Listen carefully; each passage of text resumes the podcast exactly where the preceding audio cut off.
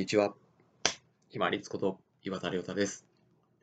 天気予報をもう少し詳しく見て出かけようの後編です。天気予報ですね、コンピューターが発達してかなりの精度で当たるようになりました。前回はですね、自分が動くところの地域のピンポイントの天気予報をちゃんと調べましょうという話をしたんですけども、詳しく見ていってもですね、天気予報がバラバラな時ってありますよね。そういう時はですね、やっぱり自分がよく見ておくサイトをいくつかあらかじめやっぱり定めておいて、そして天気予報がバラバラであるっていうことは、要は当たり外れ、もうかなり荒れてる、不安定だっていうふうにぜひ認識してほしいんですね。この不安定だっていうのがもう自分で分かるだけで、あ、じゃあ私の場合だったらちっちゃな折りたたみ傘を準備しとこうかなとか、自転車で移動するときは、あ、じゃあちょっと軽めの雨がっぱを用意しておこうかなとかですね、備えるのが簡単になるんですよね。で、複数サイトを見ておいてほとんど同じ予報だったらほぼ間違いなく当たるんですよね。私がやっぱりよく見ているのはヤフー天気とウェザーニュース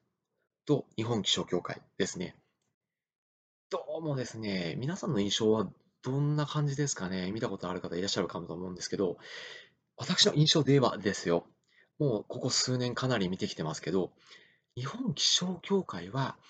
かなり保守的じゃないかなと。特に雨に関してですね、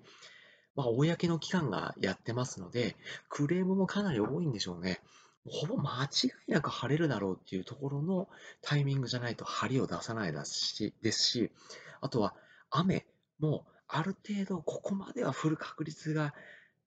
あるなっていうところまでは雨予報になってます。で、ウェザーニュースはヤフーと日本気象協会のちょうど合いの子ぐらいですよね。で、民間がやってるので、やっぱり結構当たる確率が高いかなと。で、ヤフー天気を私なぜ見るかというと、雲の厚さが色によって雲の絵で分かれてるんですよね。明るい灰色の雲の時と暗い灰色の雲の時があるんですよ。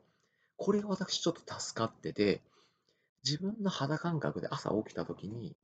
ちょっと雲の色が濃かったり位置が低かったりすると、遠くの山見れば雲の位置が分かりますよね。その時にヤフー天気で、ここの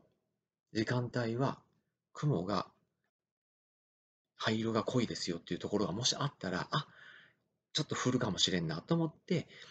折りたたみ傘とかカッパを持っていくようにしてます。なので一番ある程度信頼がおけるというか、分かりやすくて見てるのはヤフー天気、その次にウェザーニュース、そして保守的な日本気象協会ですね。この3つを私全部見比べていくようにしてます。で、3つが異なるときは、不安定なんだなと思って最悪な状態を想定して準備して出ていく。これでもう時間を無駄に使わなくて済むんですね。どうなるかな、こうなるかなって考えるの結構めんどくさいですし、脳のワーキングメモリー無駄に使ってしまいますもんね。で、3社が大体同じであれば、ほぼ間違いなく当たるかなっていうので、それに従って出ていくっていう感じですね。不安定です。分かりにくいです。今日当てるのがなかなか難しいですって予報士さんが言ったりとか、あとは自分がちょっと見てるところで複数の予報が出てる場合は、ある程度見比べて自分がどこに信頼を置いてるのか、そしてそのサイトの特徴も見ながら複数見比べて、そして出かけるようにしましょうね。サイトをいくつか確認することによって、自分がもう自分の判断はこれだっていうふうに決まるので、安心して出かけることができると思いますし、もし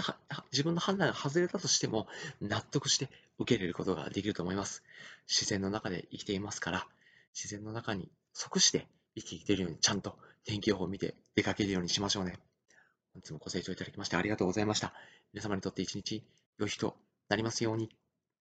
これにて失礼いたします。